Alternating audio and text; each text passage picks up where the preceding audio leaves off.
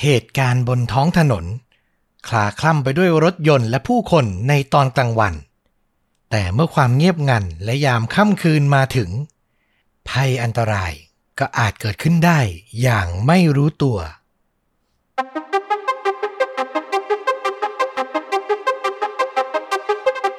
สวัสดีครับ สวัสดีครับ เรื่องจริงยิ่งกว่าหนังพอดแคสต์จากช่องชวนดูดะ อยู่กับต้อมครับ แล้วก็ฟลุกครับ กับเรื่องจริงสุดเข้มข้นจนถูกนำไปสร้างเป็นภาพยนตร์ วันนี้มาถึงตอนที่ 100 แล้วครับผมอื้อหือจังหวะนี้ต้อง sound effect ตบมือเข้ามาด้วยนะ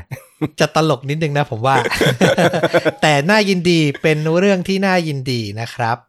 แต่ก็อย่าลืมนะว่าจริง ๆ แล้วมันไม่ใช่ตอนที่ 100 ที่แท้จริงหรอกเนาะอืมเพราะว่าเรายังมีอีกหนึ่งรายการก็คือค่าจริงยิ่งกว่าหนัง อันนั้นก็เกือบจะครบ 100 แล้วเช่นกัน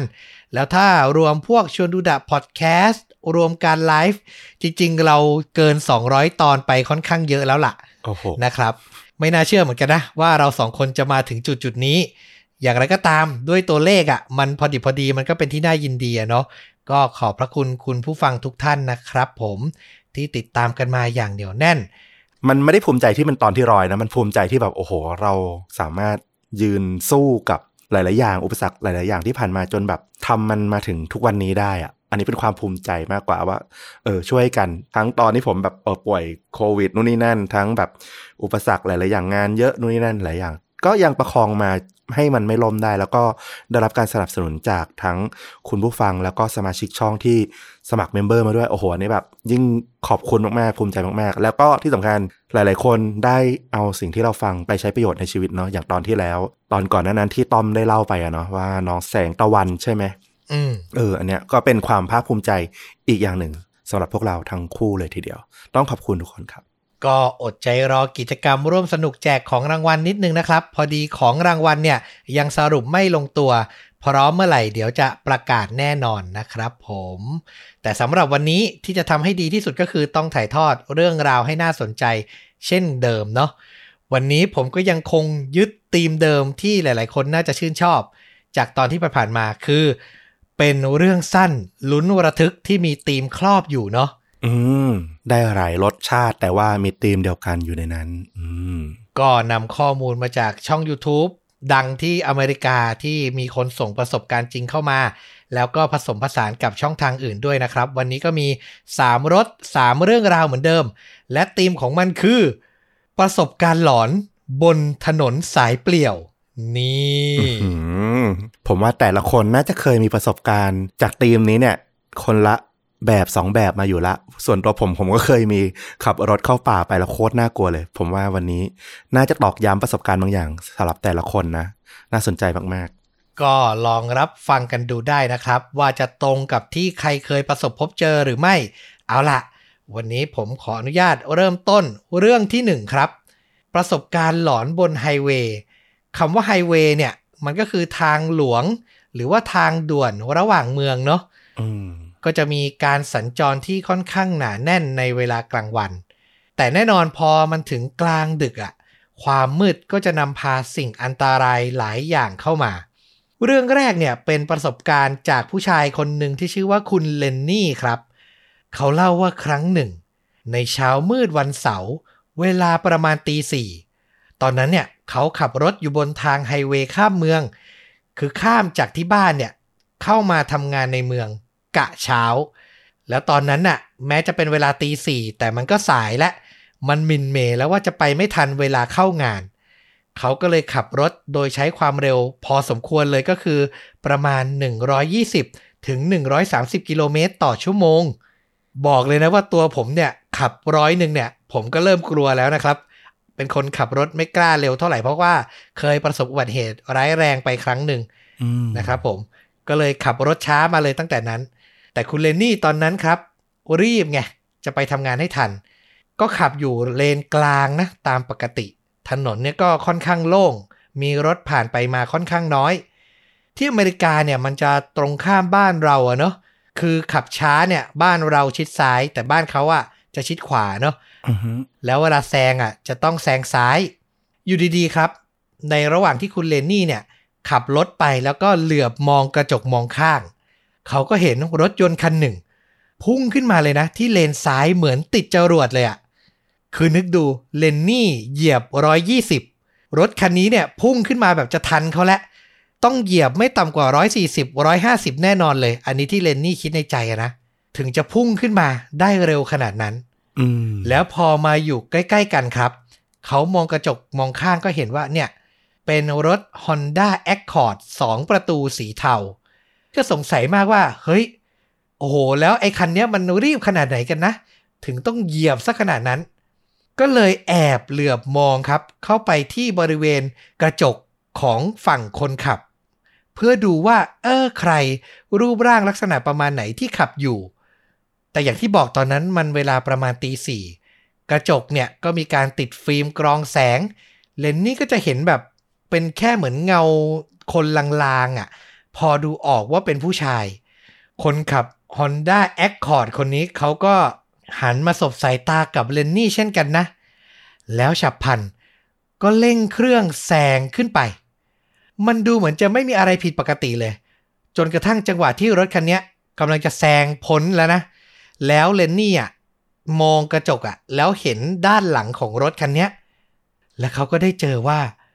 มีศีรษะของผู้หญิงคนหนึ่งอะโผล่หัวขึ้นมา อืม เอาหน้าแนบกระจกที่ด้านหลังตัวรถเนี่ยนะ แล้วเหมือนพยายามจะพูดอะไรบางอย่างกับเขาอะหุยหลอนอะแว็บแรกเนี่ย คุณเลนนี่เนี่ยเขาไม่ได้คิดอะไรมาก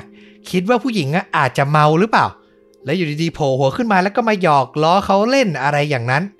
แต่ช็อตต่อมาสิ่งที่เขาเห็นก็คือ ผู้ชายที่เป็นคนขับอะหันจากด้านหน้านะ มาทำท่าเหมือนทุบตีผู้หญิงที่อยู่เบาะหลังอะ แล้วก็จับร่างของเธออะกดลงไป เหมือนไม่อยากให้ใครเห็นว่ามีผู้หญิงคนเนี้ยอยู่บนรถอะอืมแล้วจังหวะที่ผู้ชายคนขับอะหันมาทำแบบนั้นน่ะ รถมันก็วูบอะเหมือนเสียการทรงตัวไปชั่วขณะหนึ่ง แล้วเลนนี่อะมั่นใจแล้วว่า เนี่ยมันไม่ใช่สถานการณ์ปกติแล้วอะมันจะเป็นไปได้ไหมว่า ผู้หญิงคนนั้นน่ะ อาจจะพยายามส่งสัญญาณขอความช่วยเหลือบางอย่างต่อเขาอะ เลนนี่ก็ตัดสินใจค่อยๆ เร่งความเร็วรถตามไปห่างๆครับ ขอดูท่าทีรถคันนี้อีกสักหน่อย คือวินาทีนั้นนี่ลืมและต้องรีบไปเข้างานอะไร ลืมไปก่อน ขอดูก่อนว่ามีอะไรที่เขาควรจะต้องช่วยเหลือหรือเปล่า แล้วเขาก็ได้เห็นภาพเดิมที่เคยเห็นมาเมื่อตะกี้เลยครับ คือชายคนขับอะหันหลังมาทำท่าเหมือนทุบตีผู้หญิงอะ แล้วทุกครั้งที่เขาหันมา รถก็จะเสียหลักเอียงวูบไปทีหนึ่ง คือมันใช้ความเร็วสูงอยู่อะเนาะ พอหันหลังมาไม่ได้ดูถนน มันก็เลยเกิดการเสียการทรงตัวไปเล็กน้อย แล้วก็กลับเข้าเลนเหมือนเดิมอืมแล้วถึงจุดหนึ่งอะ เขาเห็นชัดๆเลยนะว่า ผู้หญิงด้านหลังรถอะ พยายามโบกมือให้เขาอะ ผ่านกระจกหลังของรถคันนั้นอะ คือเขาขับตามหลังไง ผู้หญิงคนเนี้ยก็แบบโผล่ตัวขึ้นมาแล้วโบกมืออะ เลนนี่มั่นใจในวินาทีนั้นเลยว่า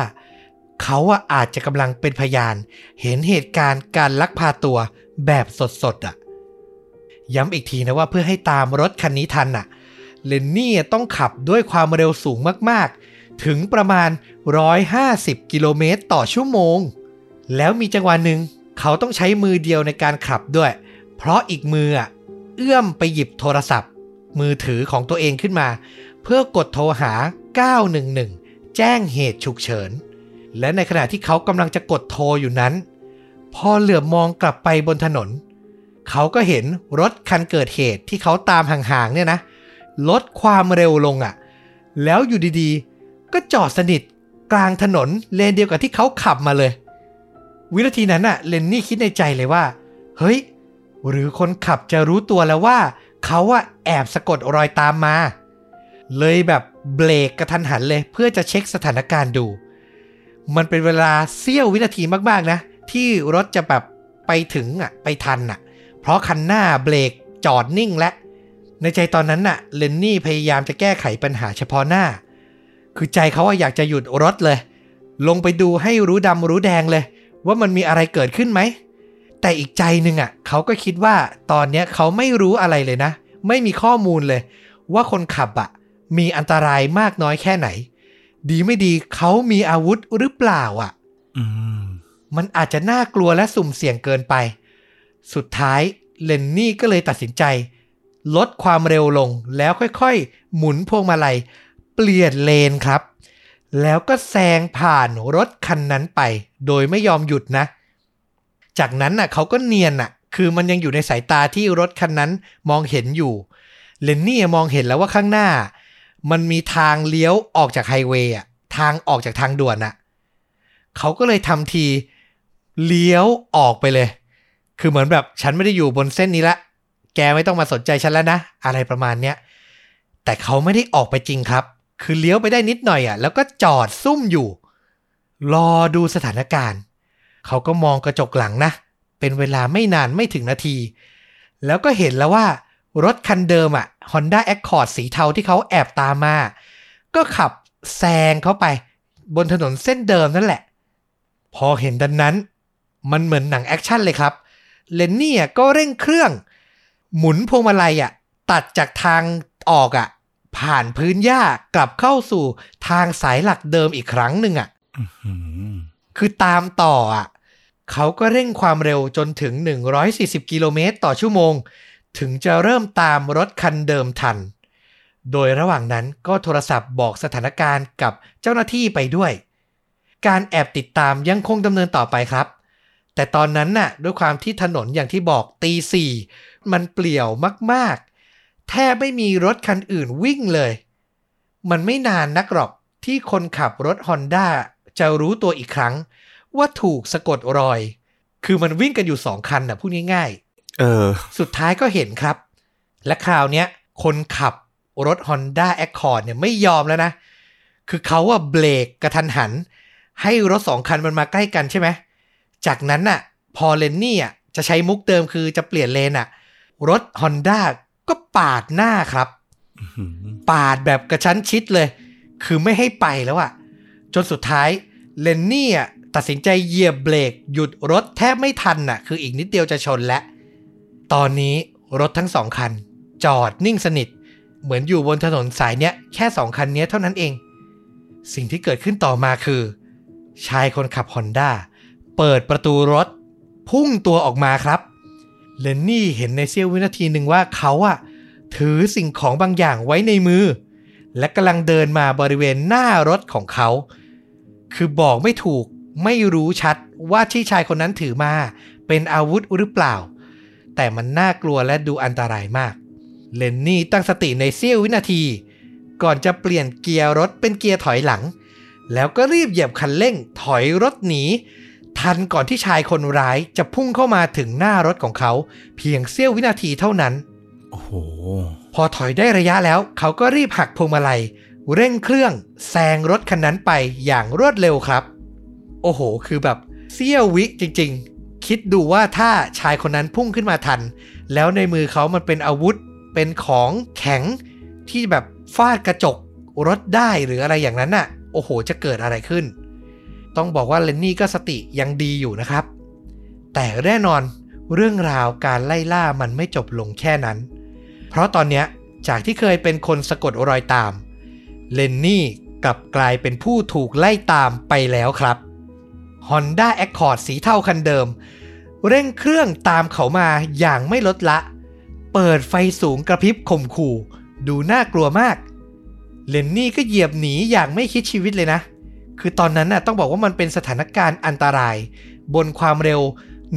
150 กิโลเมตรต่อชั่วโมงนะ แล้วมันสุ่มเสี่ยงต่อชีวิตมาก ๆ เช่นกัน แล้วตลอดเวลาการขับรถไล่ล่ากันนี้ เจ้าหน้าที่เบอร์ 911 โอเปอเรเตอร์เนี่ยก็ยังคงติดต่อพูดคุยอยู่ในสายกับเลนนี่ตลอด เขาพยายามบอกให้เลนนี่ตั้งสติ ควบคุมรถให้ดี อีกไม่นานเจ้าหน้าที่ภาคสนามกำลังจะตามทันและกำลังจะมาถึงแล้ว แล้วในที่สุดพอผ่านไปอีกไม่นานครับ เมื่อเลนนี่มองไปที่กระจกหลัง เขาก็ได้เห็นแสงไซเรนสีฟ้าแดง ตามรถของพวกเขามาติดๆ คือเจ้าหน้าที่ขับมาถึงแล้วเลนนี่ก็โล่งใจขึ้นมาเปราะหนึ่ง ถึงตรงนั้นน่ะ สภาพของรถ Honda สีเทาอะมันเหมือนถูกประกบอะคันหน้าเป็นเลนนี่ จะเร่งเครื่องแซงก็ไม่ถนัดและ ด้านหลังเป็นตำรวจคือหนีไปไหนก็ไม่พ้นและ อยู่บนไฮเวย์ด้วย สุดท้าย รถคันที่เกิดเหตุก็ตัดสินใจ หักเลี้ยวจอดบริเวณพื้นหญ้าข้างทาง นึกภาพนะคือมาแบบรถความเร็วแล้วล่ะแต่ก็ยังแบบ 80-100กิโลเมตรแล้วก็ปัดหักจอดข้างทางเลยเลนนี่ที่อยู่คันหน้า ก็ตัดสินใจหักจอดเช่นกัน แต่เขายังพยายามเว้นระยะไว้นะ เขาบอกว่าเว้นไว้ประมาณ 2 ช่วงคันรถ คือก็ไม่กล้าอยู่ใกล้ อย่างที่บอกไม่รู้ว่าในรถเนี่ย ไอคนขับเนี่ยมันอันตรายมากน้อยแค่ไหน มีอาวุธอะไรหรือเปล่า เจ้าหน้าที่ตำรวจ ก็จอดรถเช่นกันครับ แล้วก็ลงมาตะโกนบอกให้คนขับรถฮอนด้าเนี่ย มอบตัว ช่วงวินาทีหนึ่ง มันเหมือนแบบมีความเงียบงันน่ะ เหมือนทุกคนน่ะกำลังตัดสินใจว่าจะเอาอย่างไรกับชีวิตดี เลนนี่ก็ยังแอบดูอยู่บนรถนะ ไม่กล้าลงมา แล้วสุดท้ายครับ รถฮอนด้าก็ถูกเปิดประตูออกมา พร้อมกับคนขับที่ชูสองมือขึ้นเหนือหัว เขายอมมอบตัวในที่สุดครับ เจ้าหน้าที่ก็จับเขากดลงกับพื้นนะ แล้วก็ใส่กุญแจ ไม่นานก็มีรถตำรวจกำลังเสริมมาเพิ่ม สุดท้ายเจ้าหน้าที่คนหนึ่งก็นำตัวหญิงสาวที่นั่งอยู่ด้านหลังรถเนี่ยออกมา ตอนนี้เลนนี่กล้าลงมาดูสถานการณ์และ เขาก็สังเกตเห็นว่าใบหน้าของผู้หญิงที่ขอความช่วยเหลือเขาเนี่ยมีร่องรอยการถูกทำร้ายอย่างหนักเลยนะ บวมปูดเลยแหละ พร้อมกับเต็มไปด้วยคราบน้ำตา หลังมีโอกาสได้เจอได้คุยกับเลนนี่ สุภาพสตรีคนนี้ก็พูดขอบคุณเขาครับ ที่ช่วยชีวิตเธอไว้ เธอเล่าว่าชายคนขับอะ คือแฟนเก่า ที่พยายามมาง้อขอคืนดี ขับรถมาที่บ้านเธอ แต่พอเธอไม่ยอมคุยด้วย เขาก็เกิดโมโหทำร้ายและก็ลากเธอขึ้นรถออกมาด้วย โดยประตูด้านหลังอะ เขาใช้ล็อกป้องกันสำหรับเด็กอะ ก็คือเปิดจากข้างในไม่ได้เนาะต้องเปิดจากด้านนอกเท่านั้น ใช่อืมเขาใช้ตัวล็อกแบบนั้นเลย ขังเธอไว้ เธอก็ออกมาไม่ได้ แล้วเธอก็บอกเลยว่า ไม่รู้เลยว่าจะเกิดอะไรขึ้น ถ้าเลนนี่ไม่มาพบเจอเธอ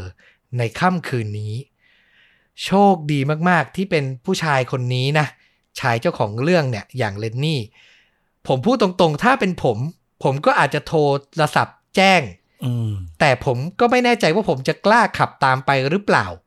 เพราะในอีกมุมหนึ่งมันก็อันตรายมากๆนะ จะบอกว่าอันตรายมากๆนะ แล้วการขับขี่ด้วยความเร็วที่มันสูงกว่า 120 กิโลเมตรต่อชั่วโมง ถึง 140 150 เนี่ย โอ้โห จะบอกว่าพลาดองศาเดียวนิดเดียวอะช่วงเสี้ยววินาทีอะอย่างในฉากเมื่อกี้มันมีอยู่ช่วงหนึ่งอะเราเสียวมากเลยนะ มันโดนกันนิดเดียวแล้วด้วยความเร็วเท่านั้นอะพลิกคว่ำกันได้ง่าย ๆ มากเลยนะ ถูกต้องเลย เพราะฉะนั้น ผมนำเรื่องนี้มาเล่า ผมชื่นชมเจ้าของเรื่อง แต่ผมไม่แนะนำให้ทำตามนะครับ สุดท้ายแล้วเราก็ต้องเซฟตัวเราเองไว้ก่อนนะ ช่วยเท่าที่ช่วยไหวอะ่ะ อันเนี้ยคือข้อสรุปที่ผมได้จากเรื่องราวเรื่องนี้นะเพราะต้องบอกว่าคุณเลนนี่เขาโชคดีแหละ ที่เขาไม่ได้แบบเจออะไรที่มันร้ายแรงอะเนาะอืมเอาล่ะ จบไปหนึ่งเรื่อง เรื่องนี้เป็นการไล่ล่าอื้อหืออย่างกับหนัง action thriller เลย เรื่องถัดมาครับ คราวนี้เกิดขึ้นไม่นานมานี้ในปี 2020 ในช่วงที่โควิดเนี่ยกำลังเริ่มระบาดใหม่ๆเลย เจ้าของเรื่องเนี่ยผมอ่านชื่อเขาและ น่าจะอ่านแบบจีนประมาณว่า หวงเฉินอืมคุณหวงเฉิน เขาน่าจะเป็นชาวอเมริกันเชื้อสายจีน อาชีพของเขาก็คือทำงานอยู่ที่โรงพยาบาลแห่งหนึ่ง แล้วในช่วงนั้นน่ะเขาทำงานกะดึกด้วย กิจวัตรประจำวันก็คือหลังออกกะ เขาก็จะขับรถผ่านถนนเส้นหลักเส้นเดิม ขึ้นมาทางเหนือประมาณ 15 กิโลเมตร ก็จะกลับถึงบ้าน ผมขออนุญาตเรียกเขาว่าคุณห่วงแล้วกันนะ คุณห่วงเนี่ยบอกว่าถนนเส้นนี้ปกติตอนกลางวันเนี่ยรถก็ไม่ค่อยเยอะอยู่แล้ว ยิ่งเป็นกลางดึกเนี่ยที่เขาเลิกงานมาเนี่ยก็ยิ่งเปลี่ยว แล้วพอมีโควิดระบาดอะมันมีการปิดเมือง กักตัว ยิ่งหนักเลย หลายครั้งที่ตลอดทางเนี่ย เขาบอกว่าเขาจะเป็นคันเดียวเลย ที่ขับอยู่ ไม่มีรถคันอื่นสวนผ่านมาแม้แต่น้อยอะ่ะ16 กิโลเมตรนะ ไม่เจอรถคันอื่นเลย แต่คุณหวงก็ไม่คิดอะไรมากครับ เขาก็คิดในอีกมุมนึงว่าดีซะอีก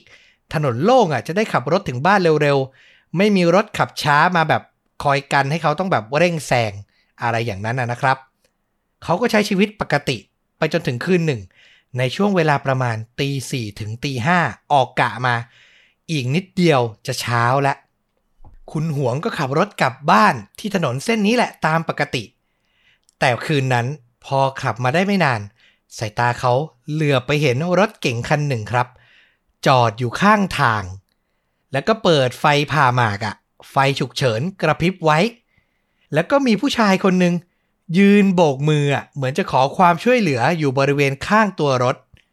คุณหวงเนี่ยบอกว่าจริง ๆ พอมาคิดทีหลัง ด้วยความเปลี่ยวของเส้นทางนั้นน่ะ มันก็ไม่น่าจอดหรอก เอาตรงๆ คือพอมาคิดทีหลังก็คิดได้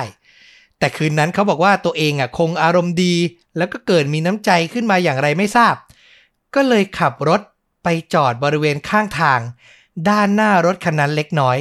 แล้วก็เปิดประตูลงจากรถครับ มาถามชายหนุ่มที่ยืนโบกมือขอความช่วยเหลือนั่นแหละว่า มีอะไรให้ช่วยเหลือไหม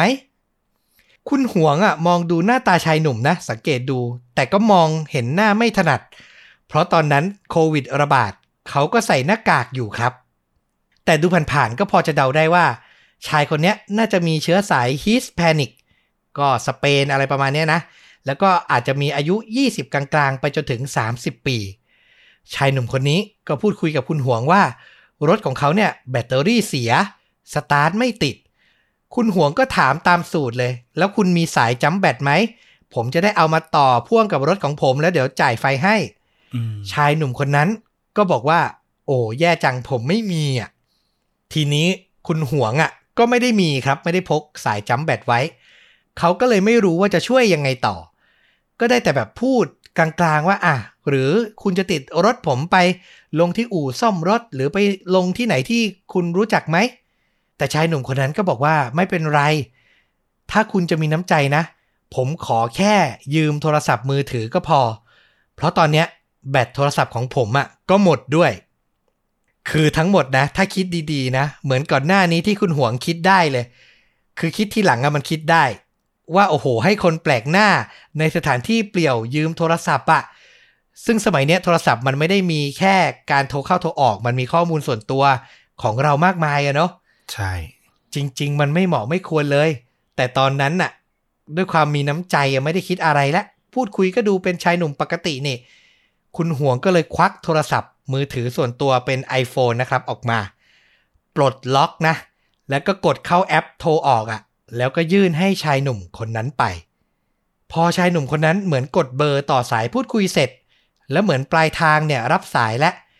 เขาก็ทำทีเดินเลี่ยงไปด้านหลังรถอะ่ะเหมือนไม่ได้อยากให้คุณหวงได้ยินนะว่าคุยอะไรอยู่ คุณหวงก็ยืนอยู่บริเวณหน้ารถนะ ประตูของรถอะ่ะฝั่งคนขับอะ่ะมันก็เปิดค้างไว้อยู่อะ่ะเหมือนรถเสียเนาะแล้วคุณหวงเขาว่างๆไม่มีอะไรทำอะก็เลยอะไหนลองดูซิเผื่อ ใช้ฝีมือช่างที่ติดตัวอยู่ทำอะไรได้ เขาก็มุดเข้าไปนั่งอะ แต่ไม่ได้ปิดประตูนะ แค่นั่งฝั่งคนขับดูท่าทีรถเฉยๆ กุญแจรถอะ มันเสียบคาช่องสตาร์ทไว้อยู่ เขาก็เลยลองบิดดูทีหนึ่งกุญแจรถทั่วไปเนอะสำหรับคนที่ขับรถไม่เป็นมันต้องบิดสองกึกนะถึงจะสตาร์ทแต่เนี้ยเขาบิดกึกหนึ่งก่อน แล้วเขาก็เห็นว่าไฟอะเตือนหน้ารถอะ พวกไอคอนต่างๆอะ มันติดอืมอ้าว ติดก็แสดงว่ามีแบตอะดิ ไหนลองเปิดวิทยุสิ วิทยุก็ติด อ้าว ฟังได้ตามปกติ เฮ้ย แบตมันใช้ได้นี่ คุณห่วงก็เลยบิดกุญแจอีกครั้งครับ ครั้งเดียวเท่านั้น รถสตาร์ทติดขึ้นมาทันทีเลย เหมือนไม่ได้เสียมาก่อนเลยอะอื้อหือทีนี้จากนั้นน่ะ ในเสี้ยววินาทีต่อมา ผมเชื่อว่าคุณผู้ฟังและฟลุกอะคิดแล้วว่า อันตรายละ โดนหลอกให้จอดละ แต่คุณหวงเขาเล่าว่าตอนนั้นเขาสตาร์ทรถบิดกุญแจปุ๊บ ยังไม่ทันคิดอะไรเลย อยู่ดีๆ ก็มีมือปริศนาจากเบาะด้านหลังรถครับ อ้อมมาล็อกคอเขาอะอื้อหือแล้วก็ดันเข้าไปอะติดเบาะอะเหมือนพยายามจะทำให้เขาสลบหรือหมดแรงต่อสู้ไปให้ได้อะคุณห่วงก็พยายามดิ้นรนเอาตัวรอดอยู่อย่างนั้นน่ะ แล้วระหว่างนั้นน่ะเขาก็ได้ยินเสียงตะโกนจากทางด้านหลังรถว่า เฮ้ย เฮ้ย เหมือนตกใจอะ แน่นอนมันเป็นเสียงของชายที่ยืมโทรศัพท์มือถือเขาไปนั่นแหละ ที่ตะโกนใส่เขา และกำลังเดินกลับเข้ามา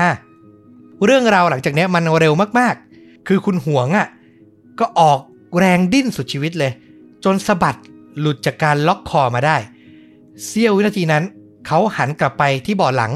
แล้วเห็นเป็นเด็ก ผู้ชายอะ วัยรุ่นคนหนึ่งอะ จ้องมองมาที่เขาอยู่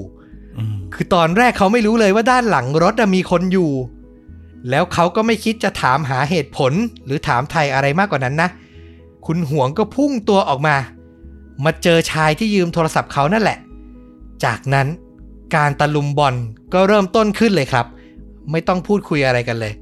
หวังร้ายประสงค์ร้ายแน่นอน การต่อสู้ดำเนินไป แลกหมัดกันดึงกันไปดึงกันมา ไม่นานหลังจากนั้นคุณหวงก็สบโอกาสสะบัดตัวหลุด แล้วก็วิ่งกลับไปที่รถของตัวเอง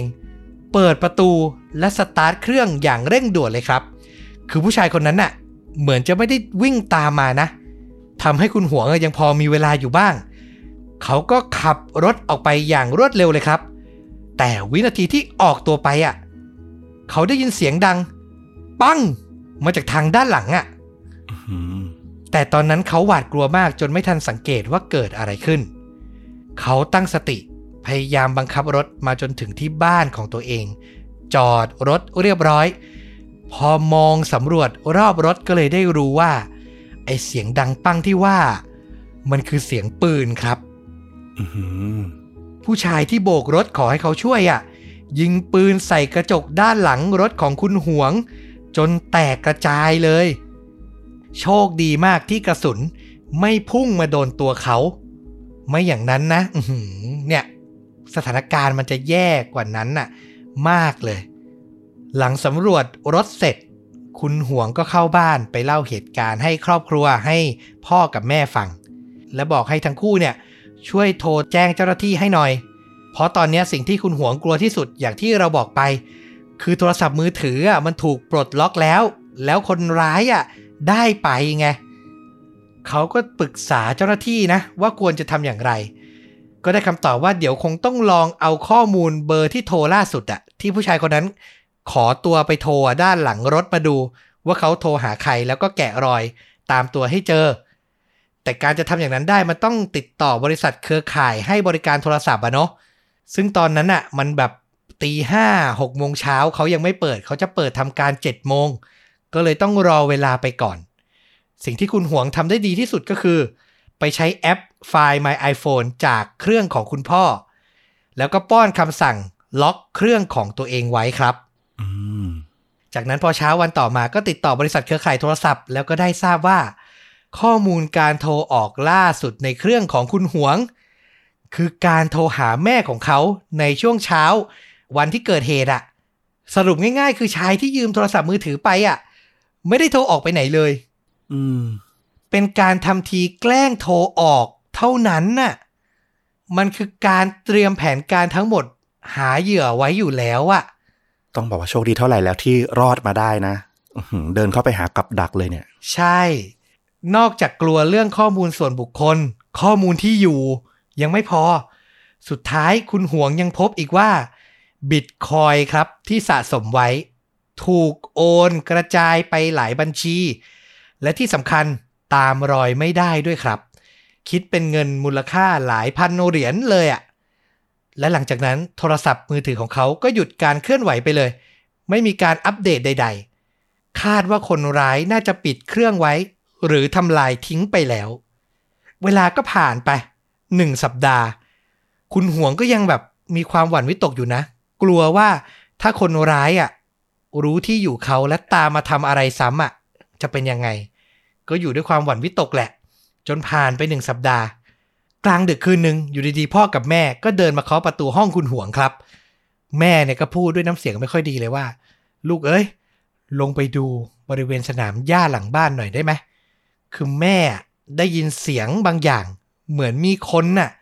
ซุ่มอยู่แล้วก็พยายามจะเข้ามาในบ้านของเรา คุณห่วงก็พยายามไปเดินสำรวจดูนะ แต่ก็ไม่เจออะไร แม่ก็บอกเลยว่า แจ้งความอีกสักครั้งดีไหม แม่รู้สึกไม่ดีเลย แต่พ่อก็เหมือนแบบเบรกๆไว้ก่อนว่า เดี๋ยวรอดูถ้าได้ยินอะไรผิดปกติอีกสักที แล้วค่อยโทรก็แล้วกัน เผื่อมันไม่มีอะไรนะ จะได้ไม่ไปวุ่นวายกับเจ้าหน้าที่บ่อยๆ สุดท้ายครับ เรื่องราวมันก็ผ่านไป 2 ปีจนถึงปีเนี้ย2022 คุณหวงกับพ่อกับแม่ก็ยังปลอดภัยดี แล้วก็ไม่ได้มีใครมายุ่งวุ่นวายอะเนาะส่วนโทรศัพท์ที่หาย นอกจากถูกขโมยบิตคอยก็ไม่ได้ถูกทำอะไรมากกว่านั้น แต่สุดท้ายก็หาไม่เจอนะ ก็ต้องเปลี่ยนโทรศัพท์ไปสำหรับคุณหวงเนี่ยก็บอกว่า แม้มันจะหวุดหวิดอย่างไร แต่ก็ยังถือว่าเป็นโชคดีที่ไม่มีอะไรหนักหนามากกว่านั้นนะเนาะและเหตุการณ์ครั้งเนี้ยก็เป็นบทเรียนชั้นดีให้กับเขา เพราะหลังจากนั้น ต่อให้เจอรถจอดอยู่กี่คันก็ตาม เขาก็ไม่เคยจอดรถบนไฮเวย์กลางดึกอีกเลย แม้แต่ครั้งเดียวครับก็เป็นบทเรียนสำคัญเนาะผมเชื่อว่าหลาย ๆ ท่าน อาจจะต้องขับรถกลางดึกบ่อยอย่างเงี้ย ผมว่าก็ระมัดระวังอะ่ะ แล้วก็เหมือนเรื่องแรกเลยคือ มีน้ำใจได้แต่เซฟตัวเองด้วยนะครับ ด้วยความปรารถนาดีเลย เรื่องนี้ ผมว่าบางที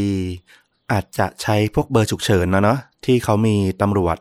ทางหลวงหรือตำรวจทางพิเศษอะ่ะเขาจะมีรับผิดชอบในเส้นทางนั้นอยู่ล้วถ้าหวังดีก็อาจจะช่วยโทรแจ้งแล้วกัน เขาจะได้มาตรวจดูว่าเออ มีรถประสบอุบัติเหตุหรือเสียอะไรหรือเปล่า ถ้าจอดเองอย่างที่ว่าเนอะหนึ่งต่อหนึ่งนี่ก็โอ้โหมีเสียวๆเหมือนกัน ถูกต้องเลยนะครับผมเอาล่ะ ผ่านไปสองเรื่องราวลุ้นระทึกต่างสไตล์กันเนาะ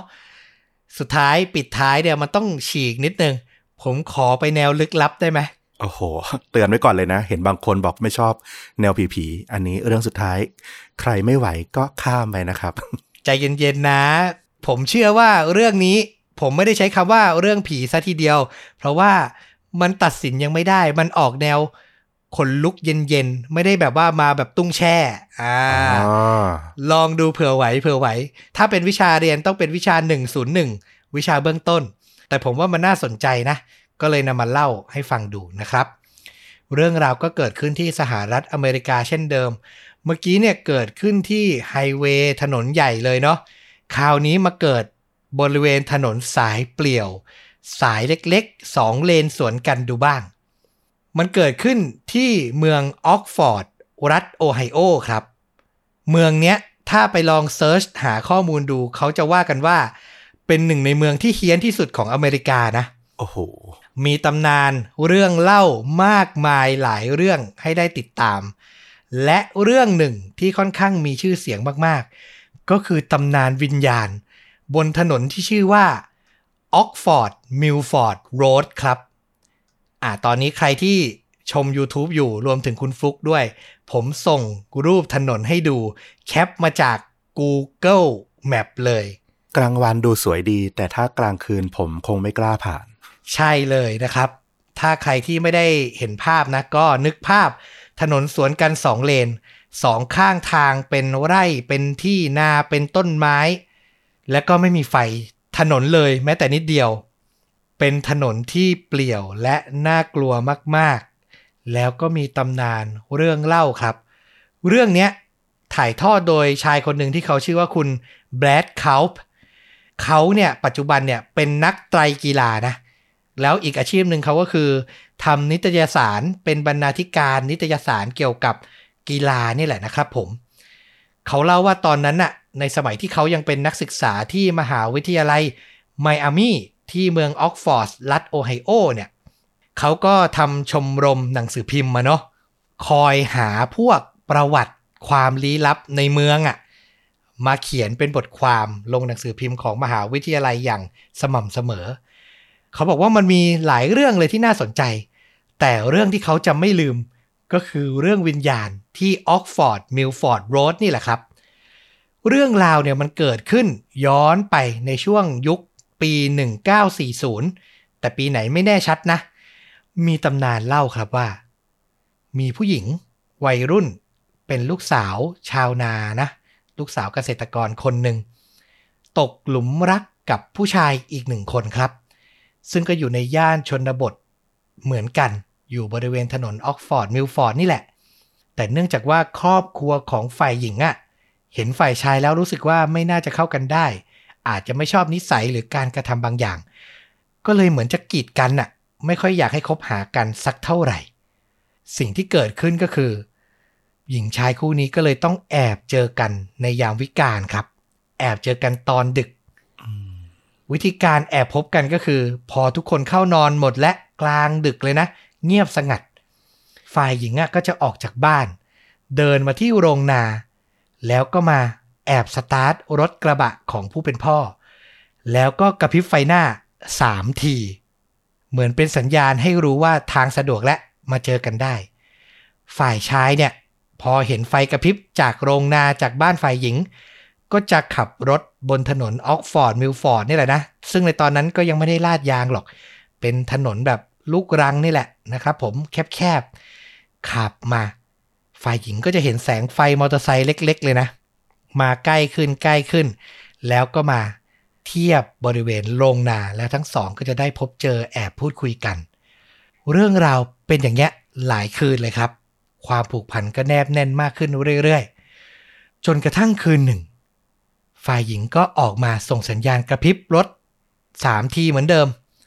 ฝ่ายชายก็ขับมา ฝ่ายหญิงเห็นแสงไฟแล้วแต่โชคร้ายครับ ด้วยความที่ถนนมันมืดสนิทอะนะ แสงไฟสองทางก็ไม่มี ครั้งนี้ฝ่ายชายพลาดครับ คือเขาอะเลี้ยวรถผิดทางไปนิดนึง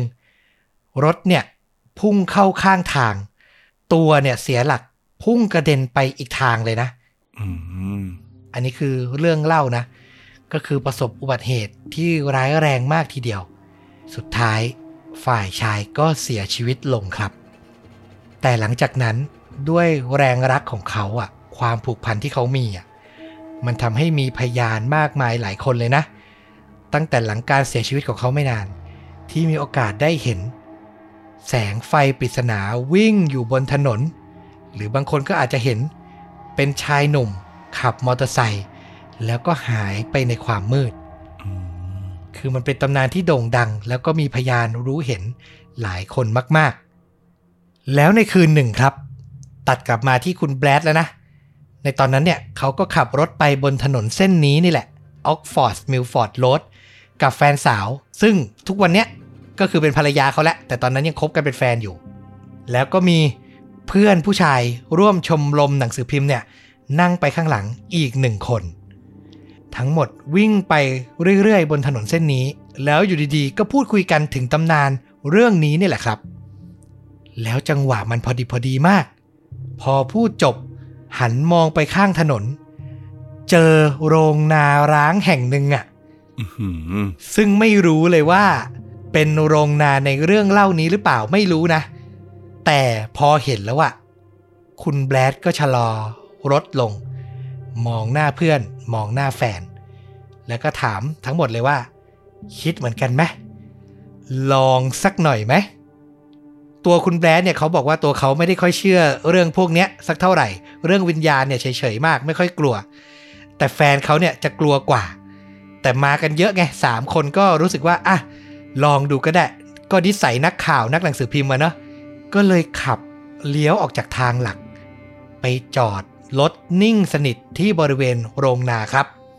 จากนั้นคุณแบลดก็ดับเครื่อง แล้วก็ตัดสินใจ เปิดไฟกระพริบ สามทีอะแล้วจากนั้นถนนทั้งสายก็มืดสนิท ทั้งสามคนมองไม่เห็นอะไรเลยครับ นิ่งเงียบงันไปเป็นระยะเวลาหนึ่ง จนกระทั่ง อยู่ดีๆ พวกเขาก็ได้เห็นว่า มีไฟเล็กๆ ดวงหนึ่ง สว่างขึ้นมา เขาบอกว่าแสงไฟดวงนั้นน่ะ มันอยู่ไกลจากรถของเขาอะประมาณ 3ส่วน4ไมล์เรากะดูก็ประมาณ5-600เมตรนะ แล้วมันค่อยๆ พุ่งเข้ามาหาเขาอะคือแสงไฟมันใหญ่ขึ้น ใหญ่ขึ้น ใหญ่ขึ้นเรื่อยๆอะทั้งสามคนมองหน้ากัน หันกลับไปมองหน้ารถ และแสงไฟก็ยังคงพุ่งตรงมาครับ ถึงตรงเนี้ย ในจิตใจของทั้งหมดอะคือมันตกไปอยู่ที่ตาตุ่มแล้วอะอืมนี่มันคืออะไรอะ่ะ แฟนของคุณแบดอะที่เราเล่าไปว่าเขาอะกลัวสุด ก็ค่อยๆ ส่งเสียงร้องขึ้นมา หวาดกลัวมากๆ สุดท้ายก่อนที่ไฟดวงนั้นอะมันจะมาถึงหน้ารถเขาอะคุณแบดก็เลยตัดสินใจ เปิดไฟหน้าสู้ครับ สาดใส่เข้าไปเลย เป็นไงเป็นกัน หลังจากนั้นเขาก็ปิดไฟลงอีกครั้ง แล้วสิ่งที่เขาเห็นก็คือ ไอ้ไฟปริศนาดวงนั้นอะ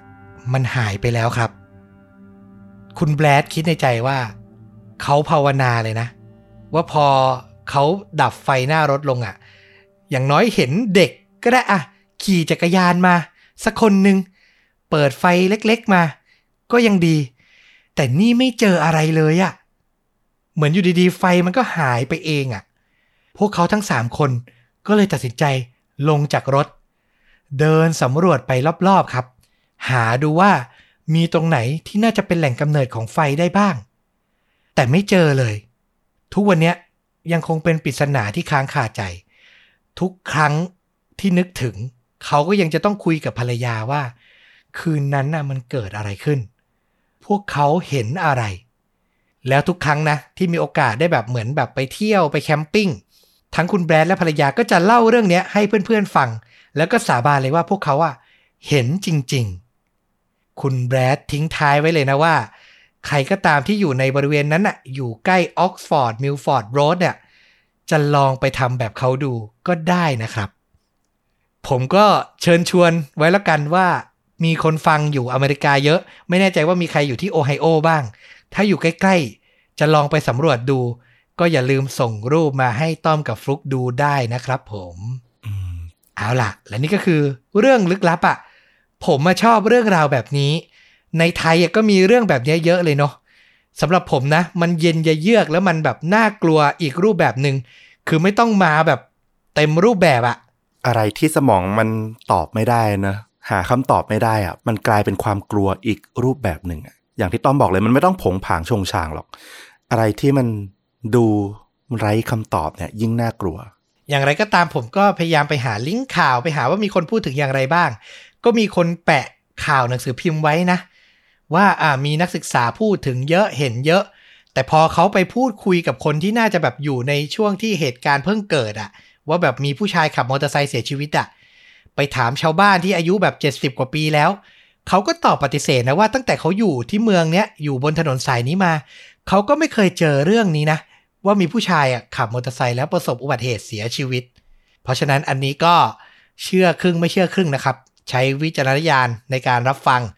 แล้วผมก็พูดเหมือนพี่แจ็ค The Ghost Radio อะ ฟังเพื่อความสนุกดีสุด อืม เอาละครบถ้วนนะสามเรื่องราวกับเรื่องจริงยิ่งกว่าหนังไฮเวย์สยองขวัญในวันนี้ ปิดท้ายด้วยการแนะนำภาพยนตร์ครับ โอ้โห เป็นหนึ่งครั้งที่ผมว่า ผมไปเจอภาพยนตร์ที่น่าสนใจและตรงธีมมาก ๆ ที่สำคัญหารับชมง่ายด้วยคุณฟลุก มีให้ชมแบบถูกลิขสิทธิ์บน YouTube แต่เป็นซับภาษาอังกฤษนะ เป็นภาพยนตร์จากแดนตากาล็อกครับ ประเทศฟิลิปปินส์เพื่อนบ้านเรานี่เอง โอ้โห ออกฉายในปี 2011 ชื่อเรื่องตรงตัวมากๆ The Road อื้อหือไม่ใช่หนังที่ผมแนะนำมารอบก่อนนะ เออ อันนี้บังเอิญ The Road ของคุณนี่คือ Viggo Mortensen นะ อันนั้นเรื่องราวเอาชีวิตรอดของพ่อลูก คนละเรื่องกันนะครับ เออ ผมก็เพิ่งนึกออกนะว่า ชื่อเรื่องเหมือนกันเด๊ะเลย เออ สัปดาห์นี้เราแนะนำ หนังชื่อเรื่องเดียวกันเลย แต่ของผมเนี่ยเป็นหนังฟิลิปปินส์ออกฉายในปี 2011 ในหนังเรื่องเดียวเนี้ยมันจะแบ่งเป็น3เรื่องอืมแล้วก็พูดถึงถนนสายเดียวกัน เรื่องแรกเนี่ยเป็นเรื่องราวของวัยรุ่น3คนที่แอบเอารถ หนีพ่อแม่มาขับ บนถนนสายเปลี่ยว แล้วก็เจอประสบการณ์สยอง เรื่องที่2ก็จะย้อนเวลากลับไป ไปเจอคู่พี่สาวน้องสาวคู่หนึ่งที่มารถเสียบริเวณถนนเส้นนี้ แล้วเรื่องสุดท้ายก็จะเป็นจุดกำเนิดของเรื่องราวทั้งหมด ไปดูกันว่าบ้านที่อยู่บนถนนเส้นเนี้ย ที่เป็นที่มาของความเฮี้ยนทั้งหมดอะ มันเกิดอะไรขึ้นอืมพูดง่ายๆ คือเป็น3เรื่อง3ช่วงเวลา บนถนนเส้นเดียวกันครับ น่าดูมากแล้วก็กระแสค่อนข้างดีนะ ผมไปอ่านตาม comment ชาวฟิลิปปินส์เขาก็จะมาบอกกันว่าเออเป็นหนึ่งในหนังประเทศเขาที่ รู้สึกว่าน่ากลัว น่าสนใจ คือบอกว่าถ้า Netflix จะซื้อ content อะไรอยากให้ซื้อเรื่องเนี้ยก็มีนะ คือแบบเออกระแสดี แล้วก็ได้รับเสียงชื่นชมดีเลยทีเดียว เดี๋ยวผมจะแปะลิงก์รับชมภาพยนตร์ตัวเต็มเลยนะ ไว้ที่ top comment ใน YouTube นะครับ ไปรับชมกันได้ ฝึกภาษานิดนึง ซับอังกฤษ แปลไม่ยากนะครับผมซับไม่ได้ซับซ้อนอะไร น่าสนใจมาก อยากให้ไปดูกัน เอาล่ะ และนี่ก็คือเรื่องจริงยิ่งกว่าหนัง episode ที่ 100 นะ จัดเต็มให้หวังว่าจะชื่นชอบกันเหมือนเดิมนะครับผม แล้วก็ฝากติดตามเราทุกช่องทางเหมือนเดิมนะครับ YouTube Facebook b l o g d i t Spotify Apple Podcast Twitter รวมถึง TikTok สนับสนุนเราให้กำลังทรัพย์เราได้ด้วยการเป็นสมาชิกช่องนะ สมัครได้เลยที่ลิงก์ใต้คลิปนี้ใน YouTube นะครับ วิธีการไม่ได้ยากอะไร แล้วก็กลับมาพบกันใหม่ มีตอนที่ 100 แล้วก็จะมีตอนที่ 101 102 ต่อไป หวังว่าจะมาฉลองตอนที่ 200 ด้วยกันเนาะ เอาละแล้ววันนี้ต้อมกับฟุกก็ลาไปเพียงเท่านี้ครับ สวัสดีครับ